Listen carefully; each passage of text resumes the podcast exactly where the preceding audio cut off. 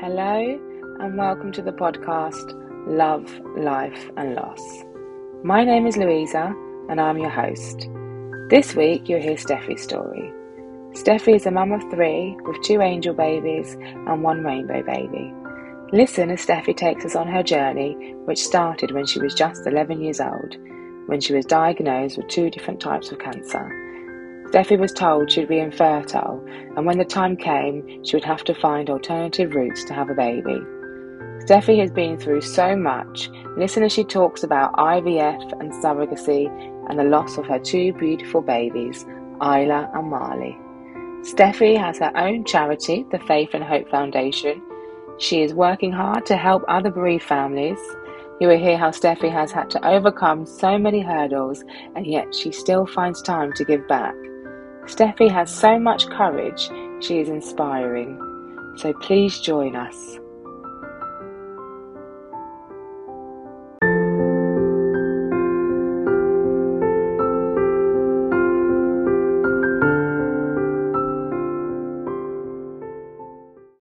Hello, and welcome to the podcast Love, Life, and Loss. Thank you so much for agreeing to do this today, Steffi. I'm really excited to hear your story. So, would you like to introduce yourself for us, please? Yeah, of course. I'm Steffi Goodwin, um, and I'm here to tell you my side of the story and about my babies. Okay. So, like I just explained to you, what I do is I ask everybody else to tell their story and from the beginning and what that looks like to you. So, where does your beginning start, Steffi?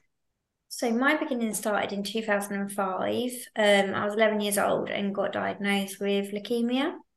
Um, at the same time, I got diagnosed with a different cancerous tumor that was in my chest, the size of a rugby ball. So with that, obviously, come chemotherapy, radiotherapy, quite immediate effect of um, starting treatment which meant although I was really young, but I did actually start my period. So I did, it was that summer holidays that I just started. So I did actually produce eggs. Um, it was the month later I got diagnosed later that August that then I got diagnosed with leukemia, which meant there was no time that they could actually save my eggs um, because, it because it was that aggressive basically they just said it's either life or not like eggs aren't important basically. Which being 11 i didn't really understand. I was just like yeah okay fine. Sort of thing. Didn't think about babies at 11 years old although i was very like into my dogs and stuff. But um yeah so obviously fast forward um had treatment in like until 2006 wasn't working so I had to have a bone marrow transplant. So it just meant a bigger impact on my body my ovaries womb everything that was to do with fertility. Again, didn't really think much of it, although I was told I'd be infertile from get go, which was upsetting. But again, just didn't really know. Like my mum said, you have to be alive to have kids, and this is the hurdle we've got to get through. Um, it's fine. Come out of treatment. My bone marrow was successful, which meant I was in remission, which was good. Um, again, it was always at the back of my mind that I would never be able to have kids naturally. There was options, but couldn't ever have children naturally. Um, it wasn't until I was like 18 and started getting into like my real relationships as such, what I thought. Um, and then it come it hit me like, oh, how on earth do I have this conversation with partners that I'm actually infertile? Um, so I did start looking down the IVF route just to see what it entails, what I have to do. Um, and fast Sorry, Steffi, can I just ask? That just hit me when you said having to explain to your partners that you can't have children. How was that for you? Well, how did you manage? How did you handle that? Because I'm sure there's probably lots of women listening to this and thinking, "Oh my god, I have to do that. How how do I do that?" Yeah, it was awful. I mean, it's I just never knew how to approach the situation. Do you on a first date like, by the way, I'm infertile, or do you wait until you're like quite deep in and then you say it but then it's, it wasn't ever fair on the guy because then he's got deep in and if he wanted children then he it was always a really tricky i mean i'm lucky enough to only be in like two what i thought was serious relationships. So um the first person he did sort of take it really well but we were young we were 18 like in a relationship. Mm. so it was like, oh we'll cross that bridge when we get to it. But in my head i was like I need to know, like, I need to know, like, um, what it entails. And again, I was a bit naive to it. Like, I knew I couldn't, but I didn't know the answer of what I need to do if I wanted to have a baby. Yeah. Um, but also I've heard that like some people are saying, right, okay, let's not go any further because I want kids and I want them naturally and I don't want to have to go through all of that. I've I really struggled with basically telling partners with my current partner now that I've went through the journey with. I actually I was that deep in and I knew this was it then well I was 23 um 23 22 and my friends started to talk about like they're in serious relationships they talk about when they want their babies and stuff like oh my gosh it's actually serious now like I'm going to have to do some research before I even tell him that I'm infertile. And actually, it come out, I did a charity ball um, in aid of leukemia and raising money for Adam Hospital. And in my speech, without even thinking about it, I was basically explaining my journey of having leukemia. And actually, although I'm in, I was in remission, I've still had ongoing problems. Like I had to have hip replacements, knee replacements, and then made me infertile, so I can't have children. Not even thinking I haven't even had this. Con- well, it, as I was saying, I then realized I haven't actually had this conversation with Jacob, and he's here. And it was the following day I had a family barbecue, and he sort of pulled me to one side and he goes, "I don't mean to sound bad. It doesn't bother me, but my friend said to me, "Oh, so Jacob, like you and Stephanie won't be able to have kids." And even Jacob then said, "Oh, why we haven't had that conversation." So, in a way, it's probably really bad, but on my part, but it's because I was so scared. I was so scared for him to be like, well, that's let's call it a day then. But luckily, he was so supportive. Like, in fact, I probably could have told him when I first met him, and he would have it was over his head because he was just like, "That's fine." He goes, "There's ways." He goes, "We'll do it together." Because I said, "To be fair, I don't really know much about it either." And yeah, from the get go, like I was thinking, like, why didn't I tell him sooner? But oh, that's lovely though. That's really nice to hear. Yeah, luckily, like he was really supportive. So yeah, so that was like 2015, and we didn't actually start looking into then IVF side of things until 2018. Um, and that was a roller coaster in itself. Like there's so much information to take in on that. Plus, then it meant that I had to have donor eggs because I uh, didn't produce eggs. So that was really hard, like on my part, because enough like it was hard enough to know that I was infertile, but then to sort of get told I won't biologically be related to the baby, although I'm carrying, which sounds really ridiculous because it means that if you can carry them, what's your problem? But I think it was also that that I had to come to terms with it. And then when we went for our IVF appointments, I had to like a characteristic thing. So it basically I had to put what I want my donor to look like to look like me, if that makes sense. I couldn't say, oh, blonde hair, blue eyes, just have a donor because they look nothing like me. Um, but obviously it would be Jacob's sperm, so they'll be connected. Um, so yeah, so then once we come to terms with it, had loads of tests, and they said that my body was fit enough to carry just with a donor egg. So we went ahead and made, well, we had to wait a year. So it was on the waiting list for a year. Um, and we actually, like? it was hard only because we never knew when that call was going to come. So part of you, you couldn't plan ahead, but then part of you, it didn't come soon enough. Although we knew it was going to be a waiting list, well, we said six months to a year. So that's six months past. It was like, still haven't had a call. Then seven months and eight months, if that makes sense, it was a bit like, oh, it's never going to happen. They're not going to find a match. Like, um, so then you sort of just carry on with your life, just thinking like, oh, it happens when it happens, but it's not happening. I don't know. It's a bit of a weird one to explain. So I think. Yeah, very much so. And then obviously that means we were getting that little bit older and friends started having babies and talking about like, oh, we're gonna try. And I'm like, like I can't have that excitement if that makes sense. But then weirdly, I got the call a year later on Jacob's birthday to say oh. that we got matched. So that was really lovely. Um, I remember going in with his little presents and I said, I've got one more present. And he's like, No, you brought me enough. And I was like, oh, we've got a match. like it's happening.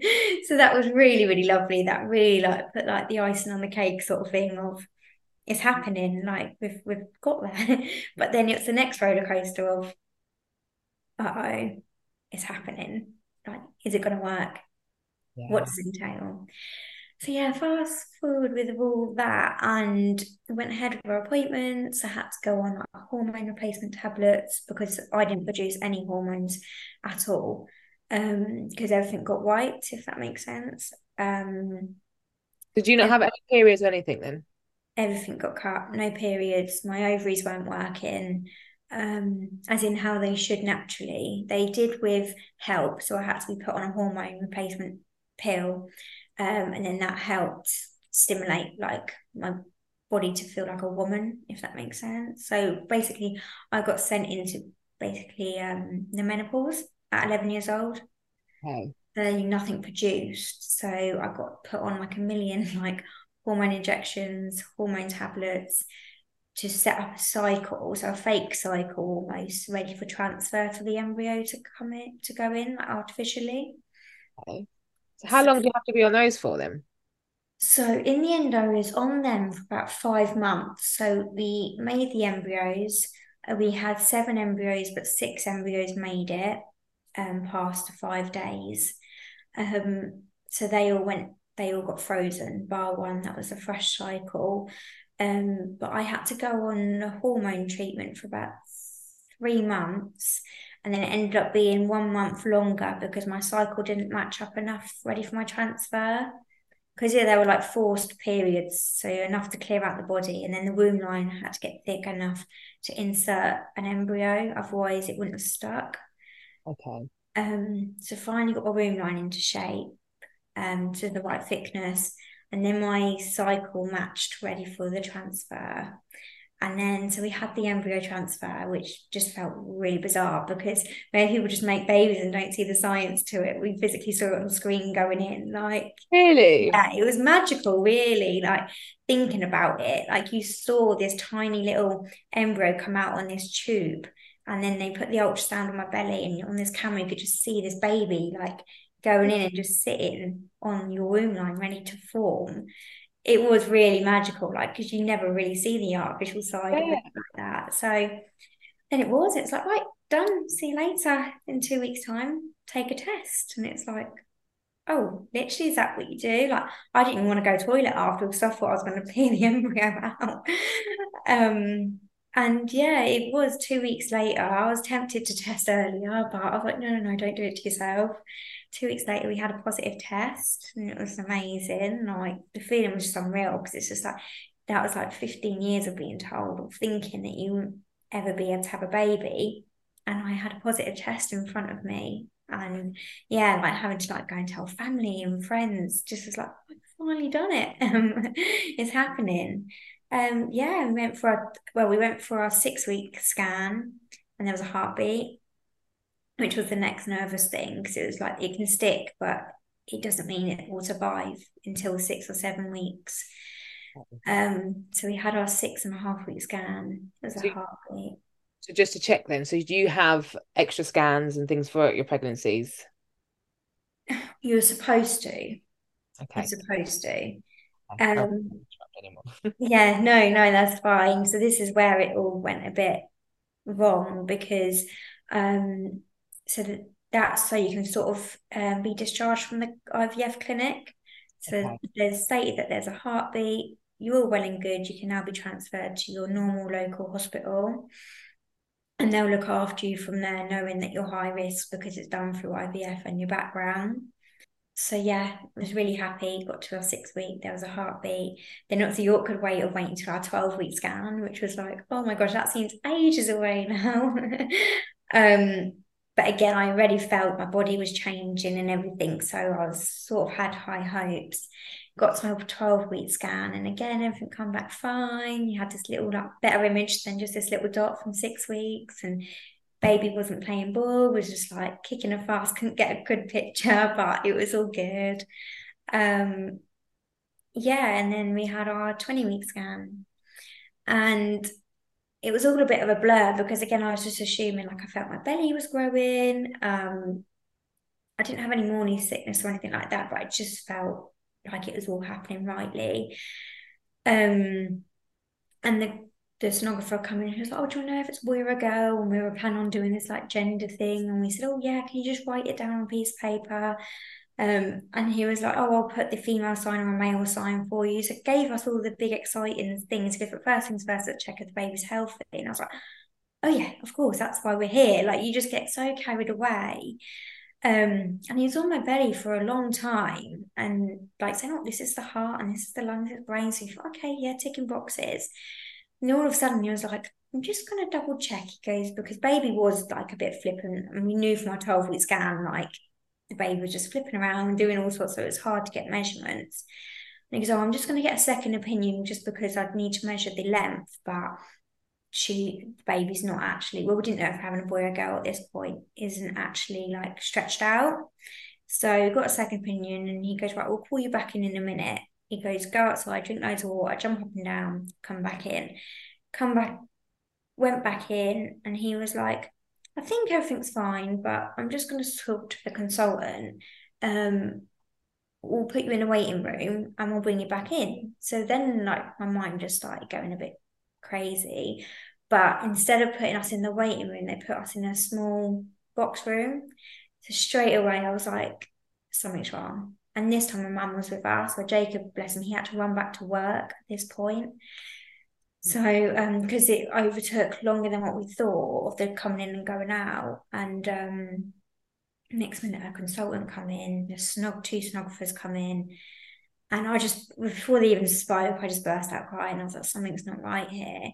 And they said, looking at the scan, baby's not growing to size. And, I, and mum was like, yeah, but she's petite. Like, that's normal. But they're like, we think it's more. Um, but it could just be she's not ca- the baby's not catched up yet. Um, we'll bring you back in in two weeks' time. But in the meantime, we'll transfer you to Luton Dunstable because they're more of a specialist hospital. Um, but the way they were speaking, part of me they weren't really being exact because I think even they weren't hundred percent sure. Um, and by this time, because I hit 13 weeks, I come off all my hormone tablets, um, all of my IVF side of medication, I come off it. Um, so they did say that could be a factor. Um, so yeah, they then rang me the next day and gave me this two week wait for this appointment, and I just rang them back. I said I can't physically wait two weeks. Like this is killing me inside. I've I've waited years for this. Like I can't. Yeah. Like, we need to make sure we can see a difference in growth. Two weeks has to be a thing. And then luckily, like two days later, they rang us and said no. Can you go up like the next day? I think they had a little bit of a briefing of a meeting. Like actually, we can't let this go any longer. And went to this specialist hospital and the consultant scanning my belly for ages and he come off and he kept saying like has your waters broke have you noticed any more water have you been bleeding and i hadn't been bleeding i definitely didn't notice any more water than normal and he basically said the baby was like five weeks behind but was still breathing as in still had a heartbeat she was still moving absolutely fine um, and everything. Um, so I was like, well, what what do we do from here? And he goes, it could be chromosomes. You could have just had like a random chromosome. Doesn't won't happen every pregnancy, but we need to check. He goes, but it can cause a miscarriage here and there. And I was like, oh my goodness, like it was a lot of information to from going to a 20 week scan, just assuming everything will be fine, to then being told, well, she might be a little bit small, to then being told there could be major problems. Um, and she should have been um, she should have been measuring at 350 grams at this point, which was only 150 grams in weight. It was quite a lot smaller. So quite a big difference. Um, so then obviously I had to go away and so discuss if I wanted the chromosome um, thing. But again, we then me and Jake sat and thought, well, we need to rule out things for them to know how to help us. Um, so we had the test. I can't remember the word for it. It's a long name. um, so they put a needle into my belly, take a bit of the fluid, and tested it there. And then, well, they tested it, but it took three days to come back. But luckily, the heartbeat was still there afterwards. So he said, We haven't disturbed your pregnancy. So then we said, What does happen now? And he said it was an IGRU, so it's a growth disorder. So our aim was either to get to 24 weeks and he'll pull the baby out and help, or get the baby to 500 grams and we'll get the baby out to help. He goes, We're easier to help the baby on the outside than we are on the inside. So we had to go away with all this information. Three days later, the chromosome test come back and it's completely normal. So we knew it wasn't a chromosome disorder or anything. So once a week, we are going to our local hospital just to check for a heartbeat. So first week come fine, second week come fine, and I was 24 weeks and five days. Went 12 week scan, and there was no heartbeat.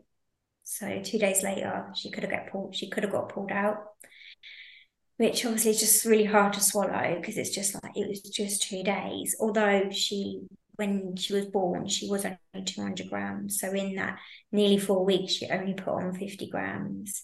And that was with being put on aspirin. So he said what should have happened with any IVF cycle, you have to be on aspirin because my blood's already thicker being pregnant, as well as it was an IVF baby, so it's through artificial it's artificially done, plus being on loads of hormones. Um, it, my blood was so thick that it couldn't get through to the placenta to then help baby grow. So, and so I was like, just put on aspirin and put my aspirin like now. And he was like, too far gone, like you're halfway, like I can do it and we can hope for the best, but we don't we don't think it'll change anything. But I wasn't in a I wasn't I didn't want to terminate. I just thought I'd rather let nature take its course than me making that big decision of not giving that every mm. little bit of hope. So that was really hard because, yeah, we went into the clinic that day and she was like, oh, yeah, I'm really struggling, but it might just be early morning. Then went through to the actual sonographer and straight away she's like, yep, yeah, no heartbeat. Here's a paper towel, clean your belly, and go back into that room. And I was like, what? Like, just didn't have a clue. Yeah, as a matter of fact, like that. Is that like no expression? So again, I had to come down, walk through that waiting room, go into this room thinking, oh, I don't know if there is going to be a heartbeat. And I was on that bed probably about 30 seconds and got told, no heartbeat, here's tissue, clean your belly. We'll talk to you in a minute. Went back into that dingy room. Um, and they basically said, it's quite harsh really thinking to it because they were just like right we can give you a tablet and that can we can we can induce you today if you want or you can come back tomorrow um, but you have to give birth. If like, give birth, I, again, being naive, I just thought, baby's passed, it will pass naturally, not thinking that I'm that far gone, I physically have to give birth. Like, I just didn't know. I was just, so when those words come out of the mouth, because when she said tablet, I was like, oh, that's how it's done. But then straight after, then you give birth, I was like, oh, but what? That was a big, big shock, like to me, like, yeah, yeah. Yeah, why would you know? That's the thing. You, you, unless you have to deal with these things in these situations, why would you know? And that this is yeah. The, needs to explain things better. Yeah, I was just yeah, I was just well, I think I was just a mess. And then they then took us to the little sweet bereavement suite that they have, and they said like, "What's your thoughts? Like, do you want to give birth today? Do you want to, as in, start the process today? Do you want to come back tomorrow?" Then part of me, I was like, well, the longer she's in there, the longer like she's like great. I want to see her. I need so I was like, oh, today. But again, I didn't really give it much thought. I was just again just all over the place. Remember ringing my mom, just like sobbing down the phone, like she's gone, she's gone. And mom's like, What's gone? What do you mean? Like she as far as she was aware that morning I was just going to have a check. Um but no, they ended up making a decision for me. They said, you know what, it's been a like a crazy day, come back tomorrow, which I still don't know to this day what was better because went home and just felt numb. Like family come around, but I couldn't even talk. They're like, you have to get your hospital bag ready. I was like, for what? Like, I don't need a baby girl. I don't need this. It's like, what?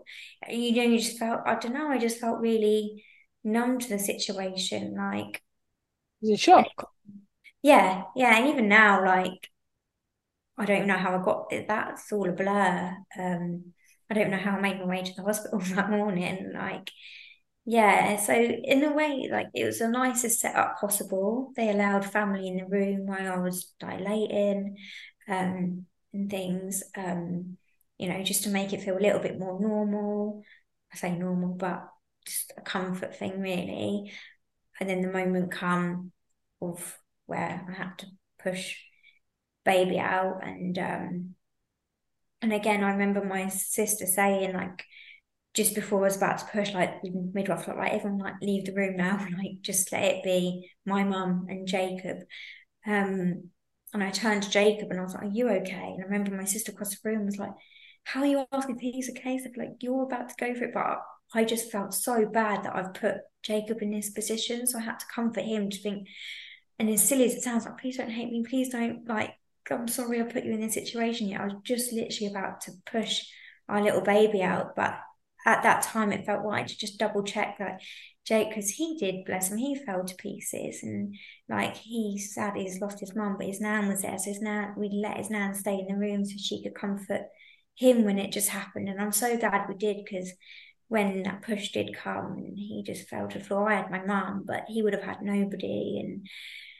it was really lovely that the hospital allowed that also, but it was just a whirlwind because she just pushed a baby out and gone through all this pain of labour and it's not a cry. It's not a cry that come out. And again, we didn't know the gender. So then you got someone saying, Oh, you've got a girl. And I'm like, Oh my goodness, I've, got a girl. But then little body's just been put on your belly. And I'm just like, there's, there was like nothing to her, bless her, but she still had nose and eyes and mouth, ears, hands, legs. Like she was there, like just not breathing. So that was just really, I think I just didn't know what to expect, and I didn't expect so small. I know you say 200 grams when they said that to her, or 250 grams, 200 grams. Um, but to physically see that, I was like, oh my goodness. And must have been Diddy. Because my son, I think, was he was 500 and 50. He was Diddy. Diddy, yeah, literally like palm of my hand, I think she laid in to the point like we sort of like nervously laugh about it now. Like my little sister come up and bless her, she knew she was tiny. So she went to Argos and bought an actual baby doll's clothing, just put her in, and even that was too big.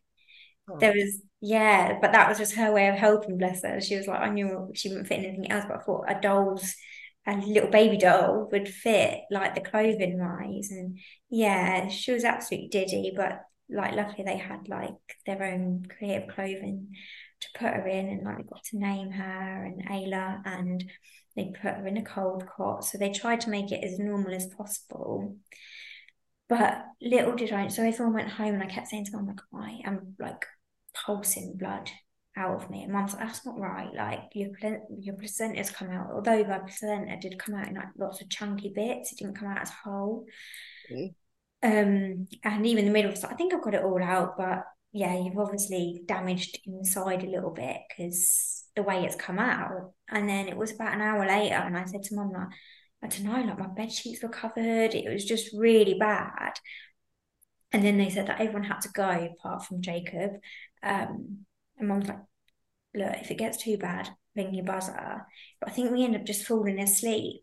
Um, because I think we've been going since seven and she wasn't born until 9.44, um, 8.32, sorry. And yeah, and then I remember waking up to go to toilet because I felt really dizzy. And I sat on the toilet and thought, I'm going to pass out.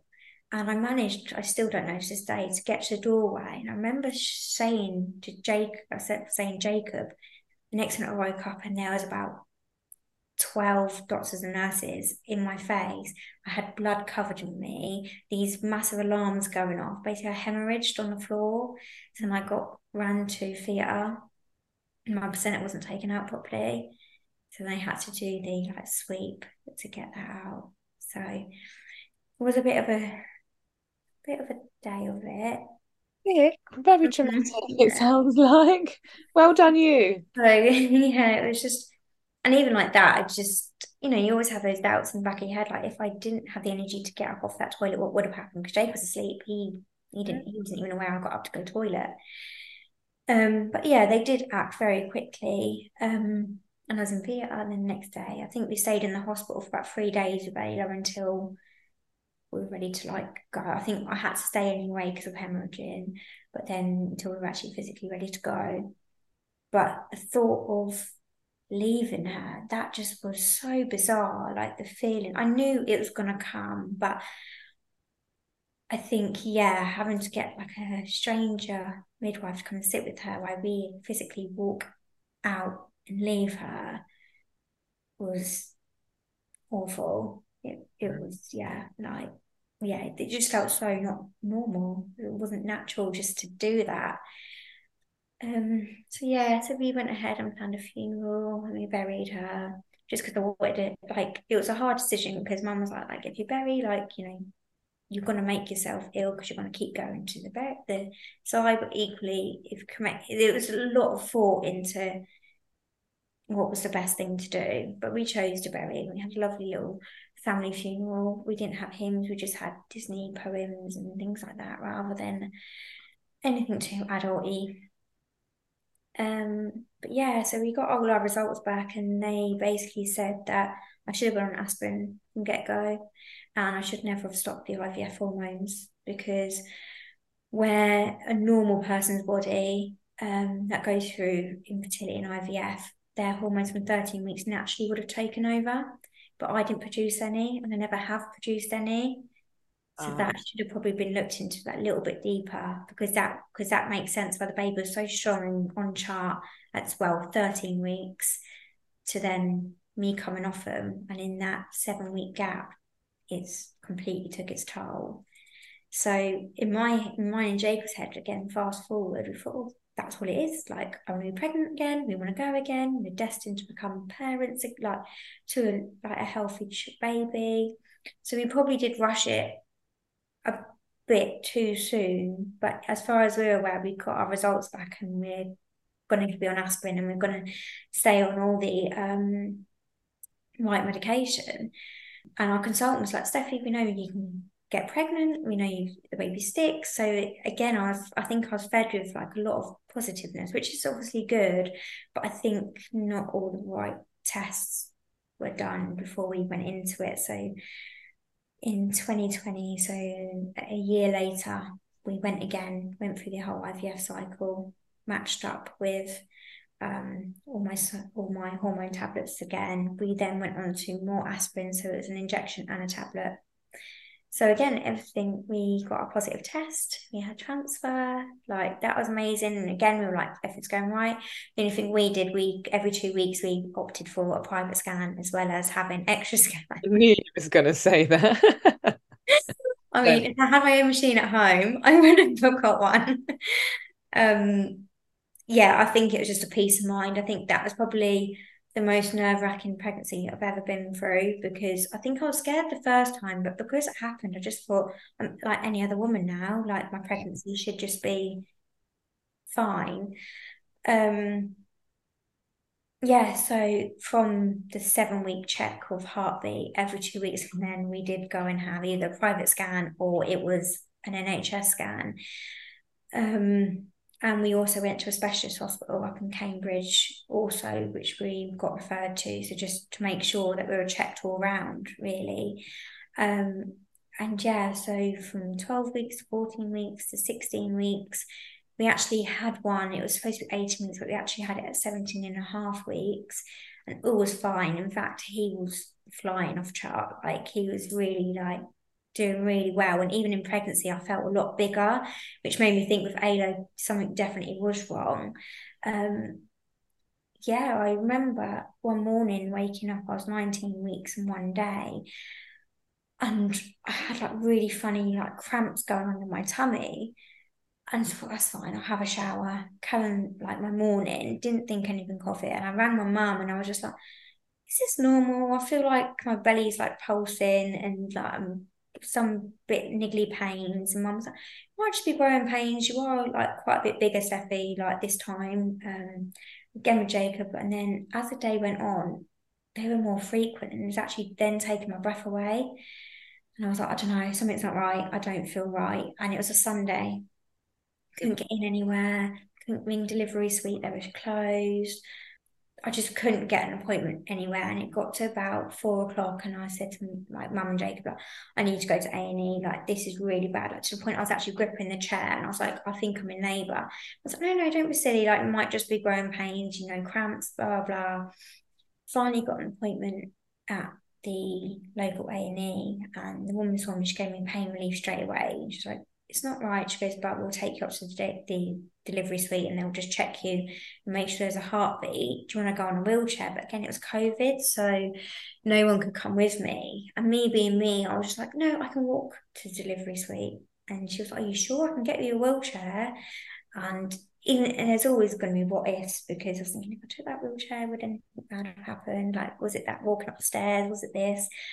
And I got onto delivery suite and they checked me and there was a heartbeat. So I was like, oh, it's fine. It is just growing pains. Like, but they then sent me to like the gynae bit and they said, let's just check your cervix, make sure your cervix is closed. I was like, that's fine. They said, get undressed, go on this bed, and we'll be back in in a minute.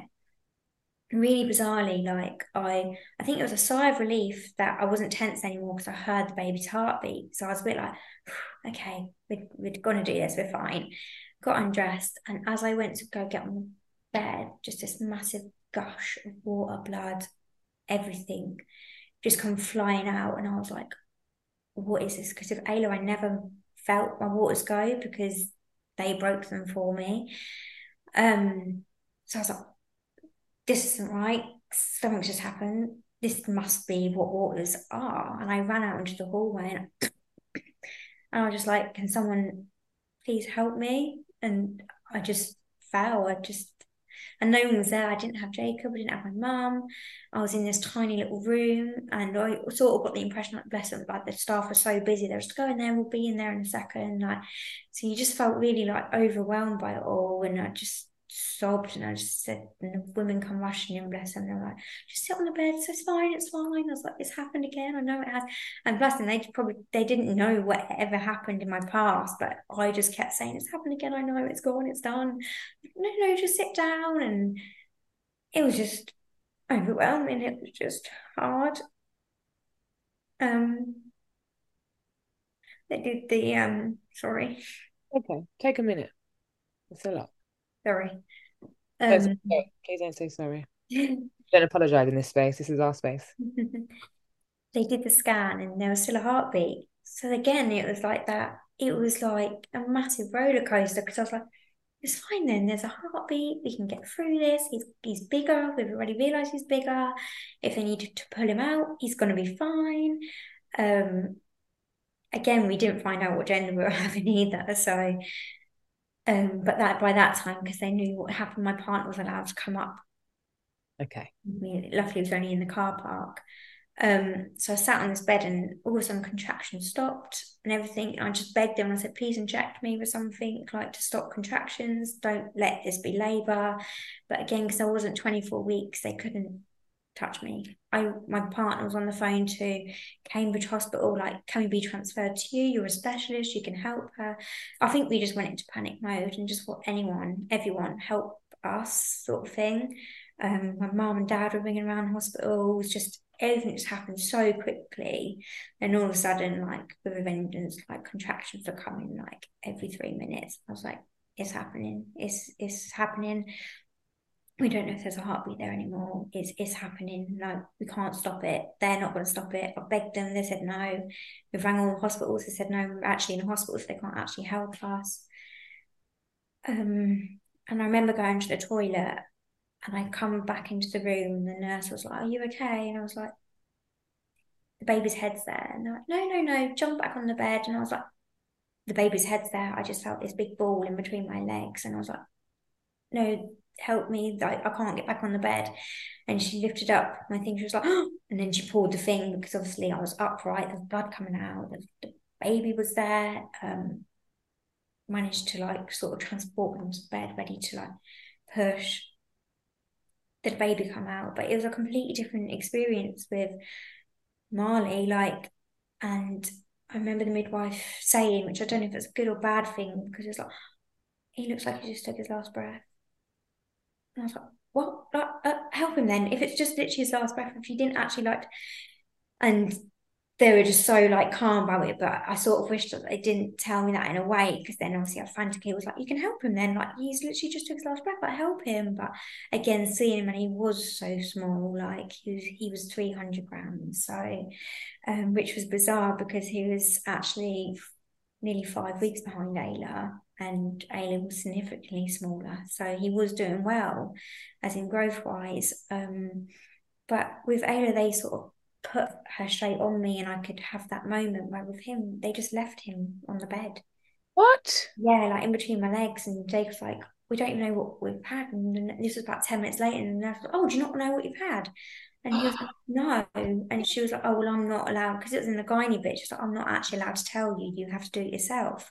So poor Jacob had to then open the legs, obviously. And he goes, we've got a boy, Steffi. We've, had, we've, we've got a boy. And I was like, and it just hit even more because I was like, girl and a boy, like, yeah. like, yeah, like, and I just wanted to hold him. I wanted to feel that first warmth before he went cold, and it was just such a bizarre experience because then we were waiting for another midwife to come in before they're allowed to put him on me, and then oh. like, and then like about twenty minutes later, then allowed Jacob to cut the cord but he was still it was really we just want to clean him up. I was like no like i just want to hold him like like we had the experience of like or at least that felt a bit more normal at the time. So i think it just made everything feel 10 times worse in that respect. And again i think just because the bit I got put in the gynae room, not delivery suite. So I think the staff and stuff like again, I think they even got caught out. I don't think they even thought I was in labour. So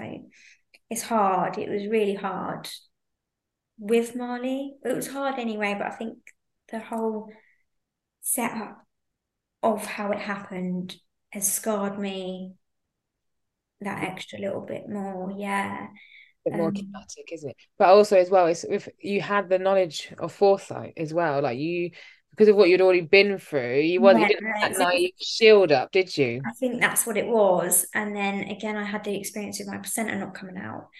So for about an hour afterwards, well, actually, you come down to Jacob, like, because they were like prodding and poking, saying, keep pushing, keep pushing, and pressing on my tummy. They sent a midwife down from the delivery suite and was trying to get it out. And Jacob's like, can we at least move the baby? Like, we need to like give me him.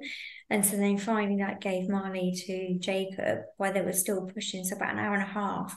And then the midwife come down was like just stop enough now. Like she, like she can't go through anymore like it was it was just stuck. It wasn't coming out. So then he said like you have to go to theatre basically to have it out someone else come in and was like, no, she can't go to theatre, um, I think staff or something like that, which was just awful. But so every like um half an hour I had to keep checking my pad to make sure I haven't bled through. We try I tried to explain this is what happened last time.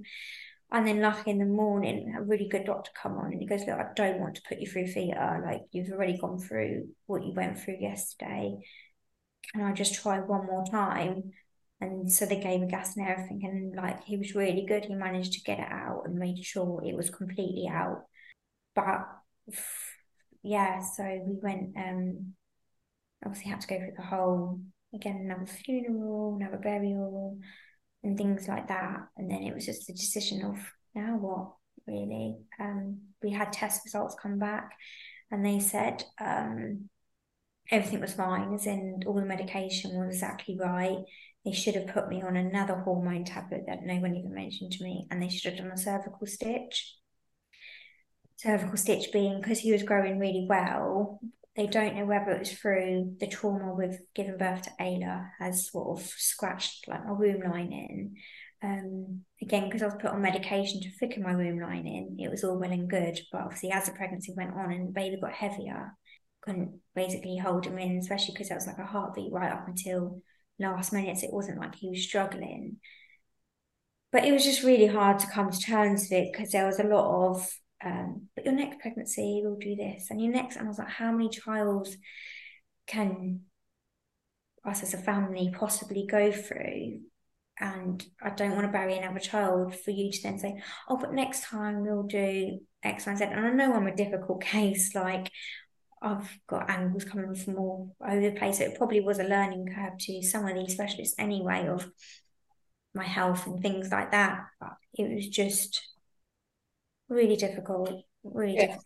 It's your life, isn't it? I mean, it might be a lesson for them, but it's your life. So Yeah, and it is, and it's hard because obviously we were desperate. We're like, I don't know if desperate's the right word, but we just wanted to be parents, we to like a living child and have all that loveliness.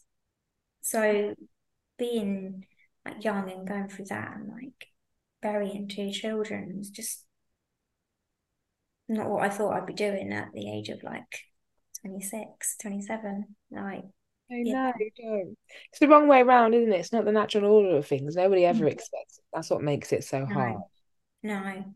And it is that. Um, and it's always the what ifs that like scar you even more and just the journey of it really. I think because the whole IVF thing, that was a roller coaster from get-go anyway, and it was a learning curve as well. Like we weren't knowledgeable. We didn't we just went with what we were told. Yeah. Um and like you Yeah. said, probably nine times out of ten it does work, but I am unfortunately I'm not textbook. But um yeah, so it was just a scary time. So that's why we had to go and look at different avenues. And I mean that, and that's it's so good that you've you've done that, and thank goodness that you had other options as well. Because Yeah, it was because I just think when we spoke about it, like again, like because then we got told, oh, it's a cervical stitch, and then you have to go on this. It was like, but like I just said, what point, like, do you keep going and something else happens, and then we're out of embryos? We're running out of embryos. Like, um, we had them in like frozen, so we had three frozen embryos left. But at how many times you try? Well, before you get a good result. So yeah, you end up going into surrogacy. Okay, so that but that to me sounds amazing. I just I've just um there's a lady on Instagram that I follow who's just had a baby through surrog- surrogacy. Oh, amazing. I think I think it is amazing. I really do, and it's amazing that, the women that do it as well.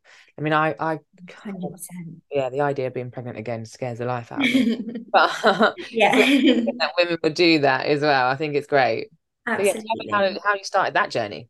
Yeah, so with that journey, so it did, it, it was a really difficult decision because as a woman, you wanted to be the one to carry and you wanted the one to give birth and you wanted the one to be like, technically, yeah, you didn't mind being the one recovering and things like, um, but even my partner just said, like, I don't want to watch you go through that second. I still want you to be here. I don't want to have to look after a child without you. And for that, like, really hit home because I was like, that is a reality. Whereas me, I was just in it. I was just like, no, I love being pregnant and they said it's going to work, so it's going to work, and we've got embryos left. And it was, it's, it was really naive of me, but it was also my like, I was destined to become that mum that carried. But realistically, like, think fast forward thinking, it was like, we can't, we have to give these embryos a chance. I can't give up on them. Like, we spent months creating them and they deserve a chance, one way or the other. And we actually got told about surrogacy. Like, obviously, I just didn't think it was a thing like here in the UK. Um, and so, yeah, we joined um, different platforms to find out what it entails. And it was all very bizarre. It felt like a dating site when we first like went on these platforms, and you literally like it felt really unnatural. See, it was overwhelming because like all these amazing women have put themselves forward to become surrogates, but to every one surrogate there was like 10 IPs, so intended parents. So it was a sort of like who can be more out there. So it's basically like a Facebook site. And so you'd put out like um I don't know, like a status, and then you had to comment and make yourself known, whether you're a surrogate or whether you're an intended parent.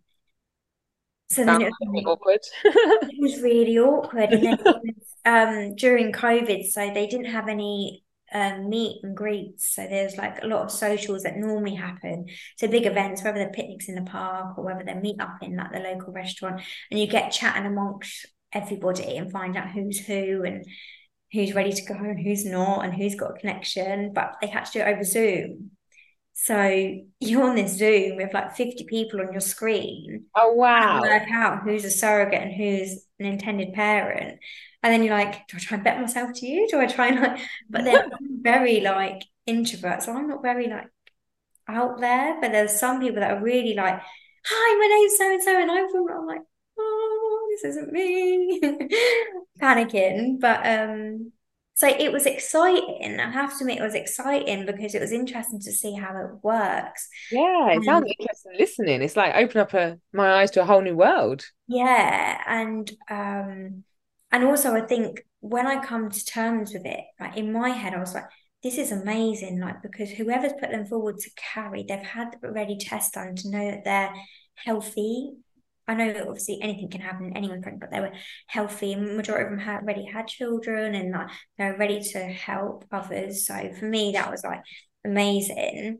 But it all just felt really overwhelming as well. Like we got chatting to a few surrogates, but then it got to the point I was a little bit like, does that message sound okay? Does that sound a bit forward? Does that like, and again, the surrogate probably on the other end probably thought, this is fine, like keep the conversation yeah. flowing, but you overthink absolutely everything. But then, really bizarrely, so I'm really close with one of my cousins, or with all my family. We're really close knit. And I remember my cousin, she's ever since Ayla, she always checked in on me, like at least once a week. She didn't live locally, she lives about half an hour away from me. And this one particular night, we've just come off a Zoom meeting with these surrogates, um, well, with a bit of everybody. And I remember saying, Jacob, I don't know if it's for us. I don't feel like I can be someone I'm not. Not that you have to be. Like people like you to be yourself, but I think I, I was like, we're never going to get noticed. We're both introvert people. Yeah. Like it's it's difficult. And like my partner, he wasn't on social media, so he couldn't join the platforms either. So it was just really difficult. Like to think this is going to take years before we connect with somebody, make a friendship, and then go down like the IVF side because we still had to go for IVF for then it to be inserted into a surrogate. Does that make sense? Yeah. Um, but I think I was just super overwhelmed. And this particular evening, um, my cousin messaged me. I was like, "Hi, Steffi, how are you? Just checking in. Um, hope you're having a good day today." Um, blah blah. So I explained to her, and I was like, "Oh yeah, like just feel a little bit overwhelmed. Like, don't know if you've heard through my auntie, but me and Jacob are thinking about taking the surrogacy route. Um, think it's wise moving forward, but just learn about it. And then I told about the Zoom, and I said, I just hope one day we can get there, but it just feels like it's a million miles away. And I remember I showered, got my pajamas, got into bed, and I had this text, and it was like, "Oh my gosh, Steffi, please don't take this the wrong way." I would love to do it for you. And I was like, please don't mess, mess with my like feelings. Like obviously everyone automatically wants to help you, but physically doing it, I think my emotions are all over the place. And I was like, oh no, do you know what? That is so lovely. But like honestly, don't, like don't feel like you have to put yourself through that. It's a massive thing. And then really bizarrely, she said, from the moment I lost Ayla, she already had a discussion with her mum and her partner that she goes, if ever Steffi would want me to carry, I will carry, but I won't approach Steffi just in case it's not what she's going through. Actually, I feel like I might cry listening to this. Honestly, like, oh, I'm even speechless now because I think it was like 11 o'clock at night. So, you know, you just, you're emotional all over the place. Like, me and Jacob really just felt like a whirlwind coming off that Zoom. And then, like, I thought she was sort of just, not just saying it because she is so lovely, but a lot of people said, "Oh, if only I could help you, Steffi," but physically. And then when she come out of that story, I was like, "She's being serious!" Like, oh my goodness! Like, it was, yeah, it was crazy. So I, I, it sounds so bad. I didn't even message her back. I just thought I'm gonna wait until the morning, let her sleep on it. I'll definitely need to sleep on it. I think I woke up at like six that morning, ready to message her back. Um, and I was like, oh, maybe we should meet for a coffee. Oh my goodness, that is so lovely of you. I did not think she's got three children of her own, so I just never even thought like that's how deep she thought into it, which made sense because like out of like all my cousins, she did not fail to message me at least once a week, although she's got her own busy lifestyle and kids and crazy, you know, we all live crazy lives. So I was like, I think she's actually being serious. Like me and Jacob, like we felt like we were like school kids. We had this giddy little like laugh and smile of like, what is this all gonna like entail? so yeah, we went for a coffee and we spoke about it. And like, she's very like out there, like, of course I will. Like, I'll do it. Like, but I think I needed that. Like I said, because I'm very introvert, like she sort of just helped everything feel normal. So yeah, we started the process of finding clinics. I definitely wanted to move our embryos. I wanted to try a fresh start. Wanted a new clinic. Just wanted a new. I just wanted a new eyesore to us as an individual. Um, so we was ringing around clinics to see who does surrogacy and who will accept my cousin because she had three C sections. So we rang around three clinics, everyone denied her.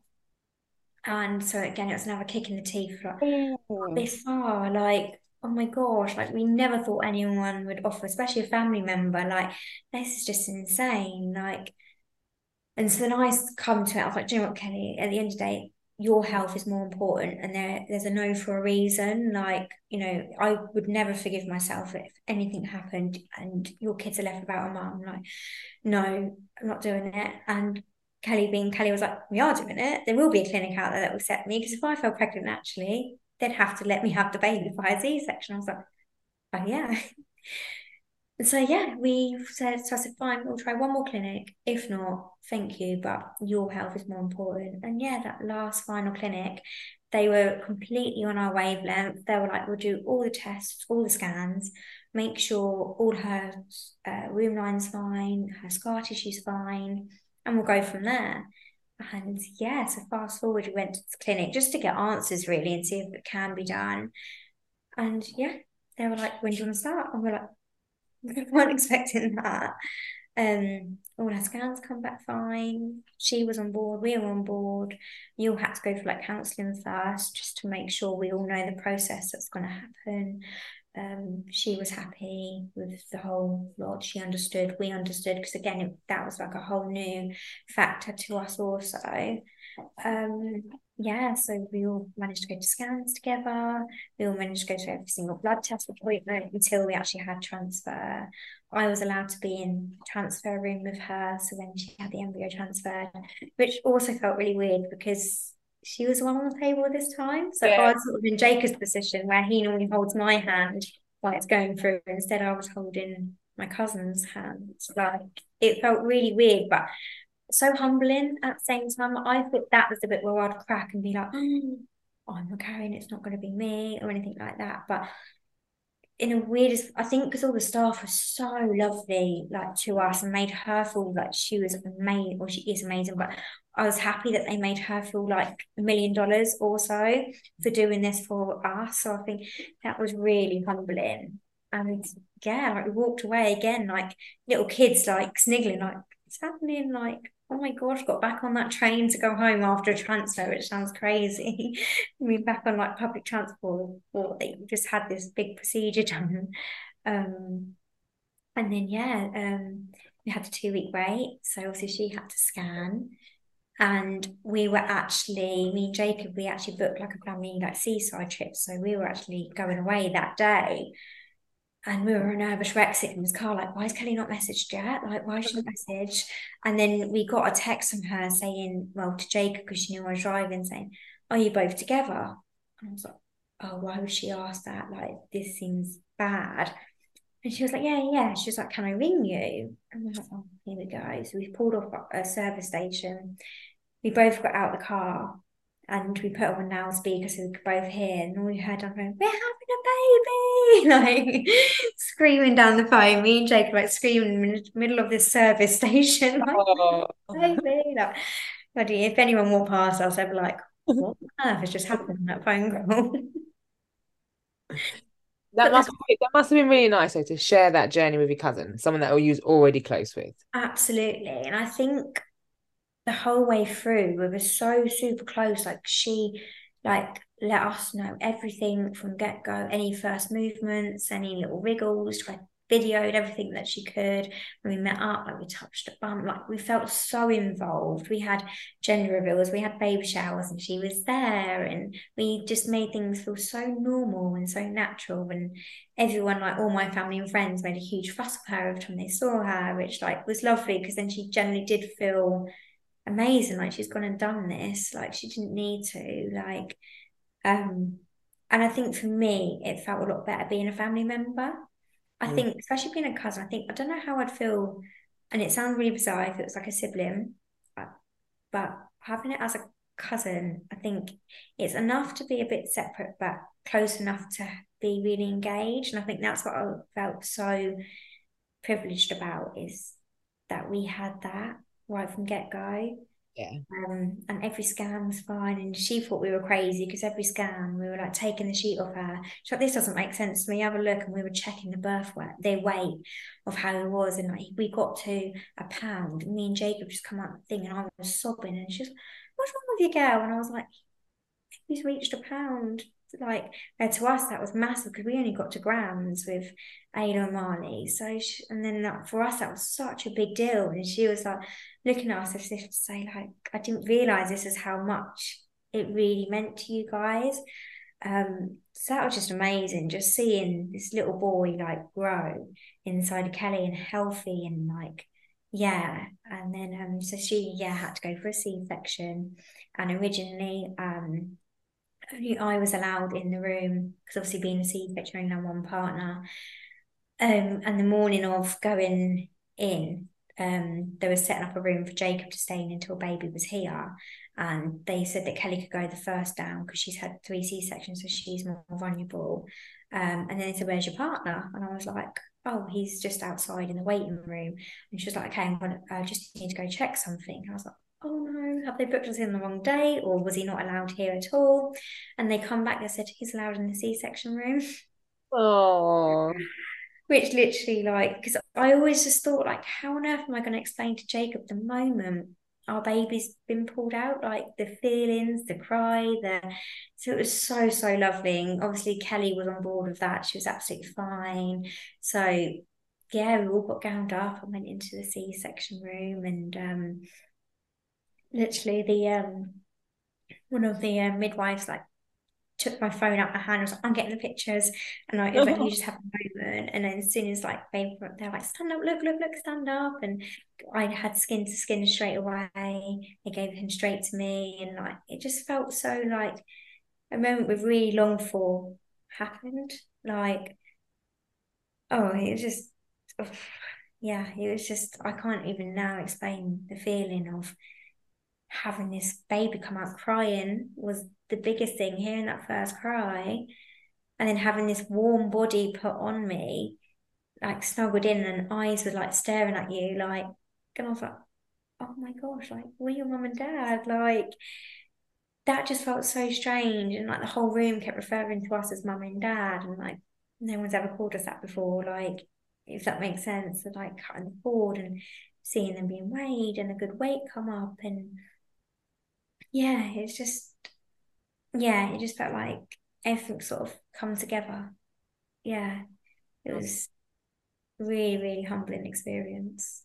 And I'm so happy for you. It is such a such a lovely story. How was your cousin when he was born? What was she like? Did she want to grab him? Like, what was she like? she was very much like have him, like sort of uh, yeah, which I think helped us, also helped her. Bless her. Like she was obviously recovering from being like loads of drugs up and stuff, and I was really worried because I just thought, what happens in that moment? As in, like we get whisked off into this room and then she gets taken to recovery. How would Kelly feel? And again, so we did show her the baby brushes on the table, and she was, "Oh, he's so cute. Look at those eyes." was talking, but she, like I don't think she really was with it better because she was quite drugged up. Um, but then it was so lovely because then they took us into our separate rooms, me, Jake, and baby, while Kelly recovered. And then literally like within like 20 minutes, Kelly messaged me saying, I'm all good. Can I see photos? So I was like, oh, that's fine. She's good. She loves photos. And then really lovely, like the midwife come in. she's like, we've managed to sort Kelly out now. Would you like to go and see her? So at first I went in and saw her without baby just to see how she felt. And she was more than fine. She's like, let me see him. She goes, I'm so glad I don't actually have to physically deal with babies because remember with my lot having a C-section trying to deal with babies. So I think little comments like that really helped me, but I think it helped her also.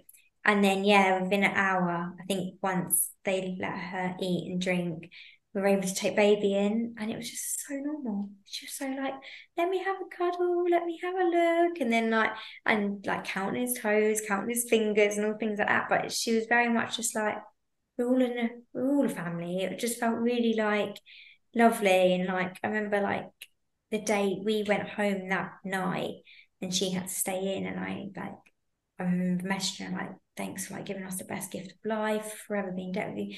And literally, like, bless her, she mentioned back, like, you know what? She goes, just seeing yours and Jacob's faces has made my whole life and my whole experience worth it. And even just little comments like that just made it so like she felt comfortable, we were comfortable, we were okay.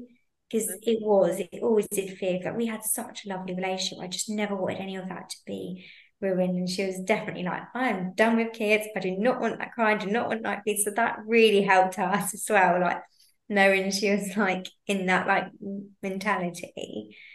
But it was really humbling at the same time, like hearing what she had to say and then her like hearing how grateful we were, forever be grateful, like honestly, like yeah. Oh, that's really it's yeah, it's so nice. And also she's because she's your cousin, she'll always be his auntie anyway. So she'll yeah, always absolutely I made a godmum to him last year. Uh, well, yeah, last year. So like she's always got that extra special part, like when she's down or we're up there, like it's like, yeah, it's all natural, it's all normal. She's got a lovely, lovely bond with him.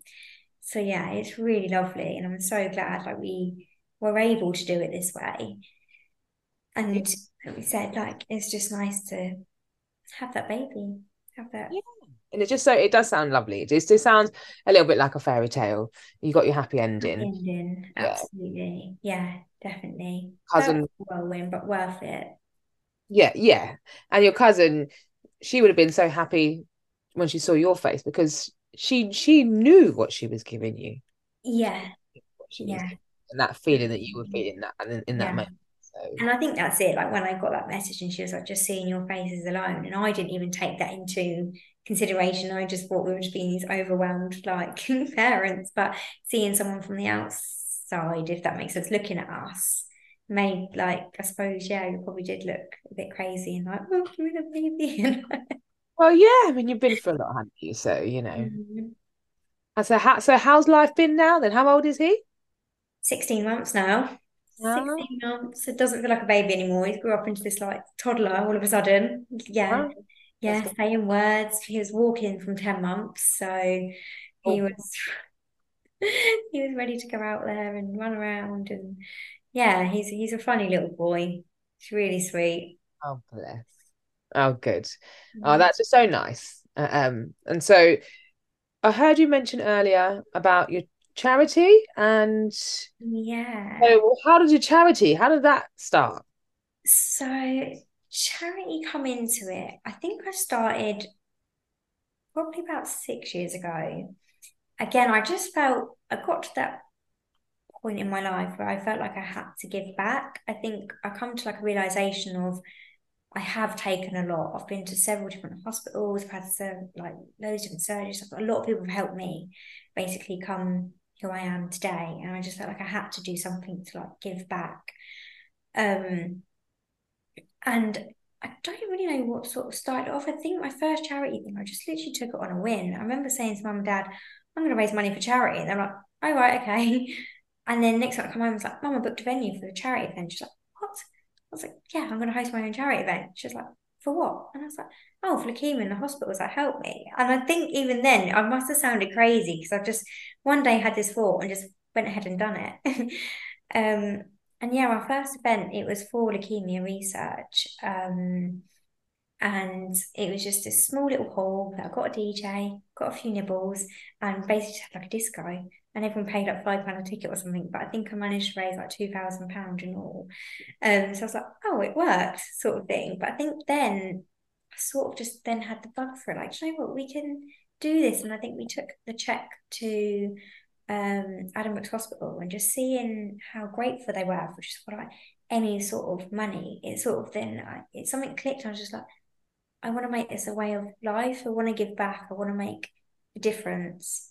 Um, so then the following year, I did an actual charity ball, and that was then going towards Addenbrooke's Hospital itself, who helped me, and Bedford Hospital, that the children's ward. Um, and that was to get certain machinery to basically be in different bays so there was not a lot of cross contamination. So they were saying a lot of people get infections because they were low in like stock low in stock of like certain machinery basically, but they had to share it between the whole ward. If that makes sense. I was like, fine, we'll raise money and we'll do that. And um yeah, I think that one we managed to raise just over 5,000. So we were able to get two types of machinery, which was amazing. We had a little bit left over. So um, me and my family went a bit crazy in Toys R Us and bought loads of toys for their toy room, oh. which was amazing because we walked in looking like Santa Claus with like sacks of toys for all these little poorly children to run up to him like, is this for me? Oh, that must have felt so good. Oh, honestly, like that was just insane. And I just remember this one little boy, he was five, going through leukemia, no hair, he just comes running up to this um like sketching board. And he was like, It's mine, mummy, it's all mine. And that just melted my heart. And from again, from that moment, I turned to my mum at the time and I was like, We have to carry this on, like it has to be done. And then the following year from that, there was a little girl in Bedfordshire that needed to get to America for treatment because she had cancer. And I remember seeing it plastered everywhere, and I was like, we need to help. Like, if that was my little one, I'd like to think like there's people out there to help. And yeah, that ended up becoming like our biggest ball. Yeah, I think I was really overwhelmed by that one because I didn't realize how much of a following this whole charity actually had. Um, and that was really lovely. Like the dad come and did a big speech and everything, and they had to get to 162,000 to get this little one to America to have this like life changing treatment. And there was loads of events, loads of people were putting on events and stuff. And we at the ball, we did a speech first and said we've hit, um, I think we've hit thirteen thousand um, on that ball, and so we did speech to that, and then the dad come on afterwards, and we didn't know what they had left to pay to basically get the thing.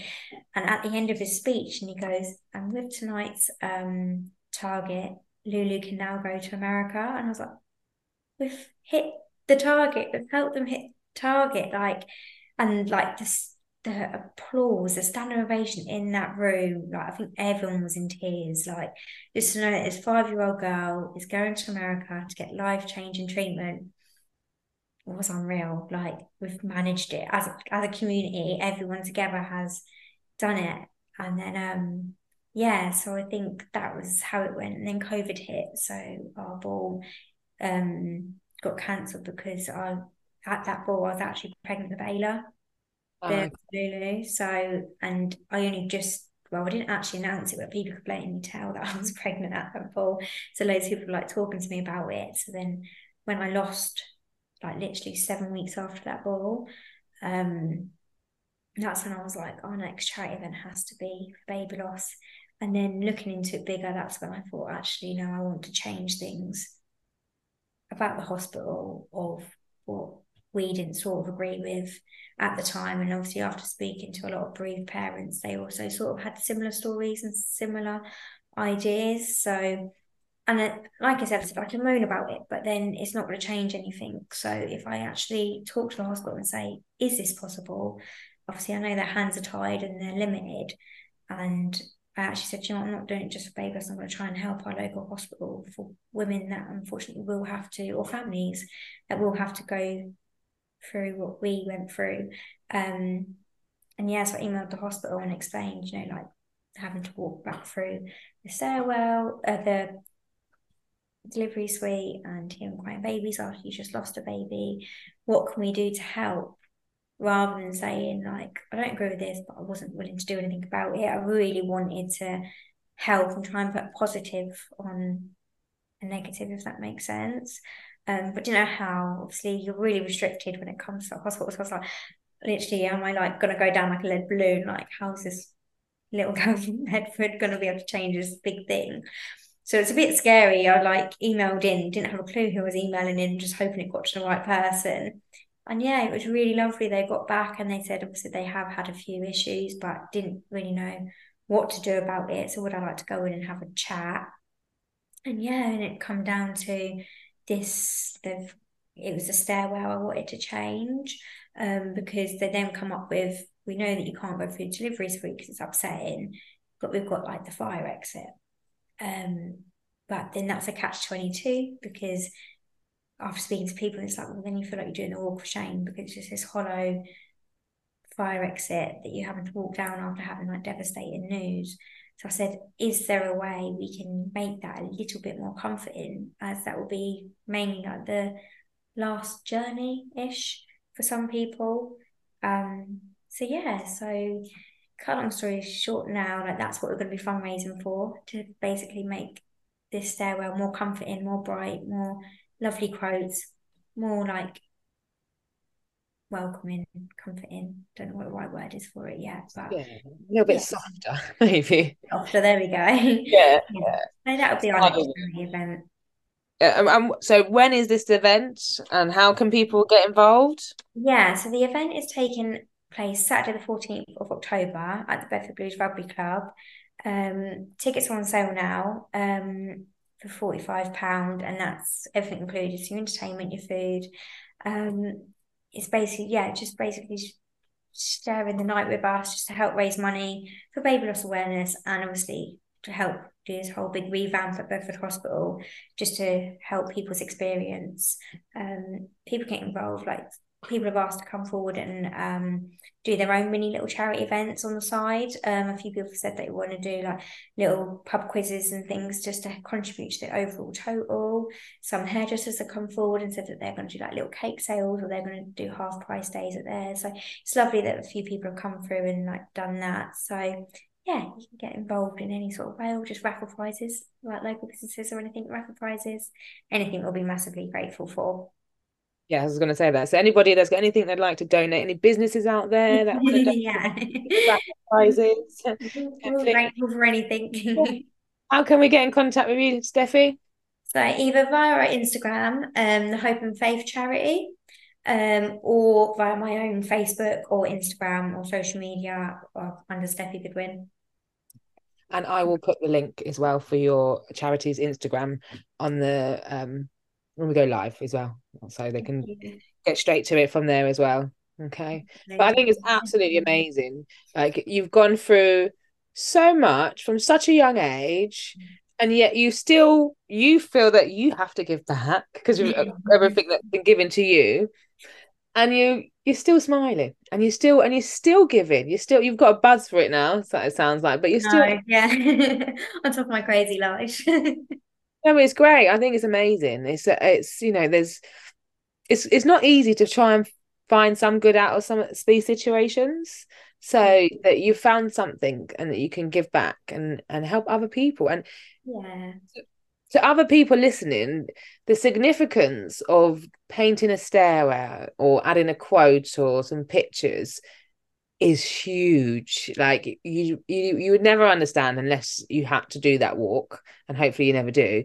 But yeah, it is huge. It's going to impact so many people. Like I said, I've heard about that stairwell before. I haven't even had mm. to walk down it myself. I've heard about it. So it's that you know how bad it is has had such a huge impact so when you do you do change it it's going to have a huge impact for people it's going to and it's going to change people's experiences so much more because we can't you know what happens happens we can't change outcomes for people but we can change the journey and the yeah. experiences that they have whilst they're you know on that journey so yeah. if you can make things that little bit easier then yeah i think and those things are really important so Absolutely. Yeah. thank you. and thank you for sharing your story today as well. Oh, thank you for asking me to come on. I know, honestly, it's I'm I'm I've been I'm in awe of you. Honestly, I've been sitting here listening to you, and it's just you. So you've gone through so much, and I'm so glad that you you've you've got a happy ending. So I hate to say things like that because you're a mum of three. You're a mum of three now. You know. I know. I know. I need to keep telling myself that. Yeah, you are. You're a mum of three. So you just got you you know you've got two angel babies, but you're still your babies. Absolutely. Yeah, definitely. Yeah, gosh, see, there you go, mum of three. And look, okay. look at the size of you. Everyone says that. Oh, but no, honestly, uh, thank you. And thank you so much. And I can't wait to to for the ball. I can't, unfortunately, I can't be there, but I'm going to try and raise as much awareness about it as I can and get as Oh, thank you so much. That means a lot. Yeah, yeah, every little helps. it's like I say, it's important. It's it's important to a lot of people. So, and including me. So yeah, I will definitely support that. Okay. Yeah, But thank thank you. Oh, lovely. Take care.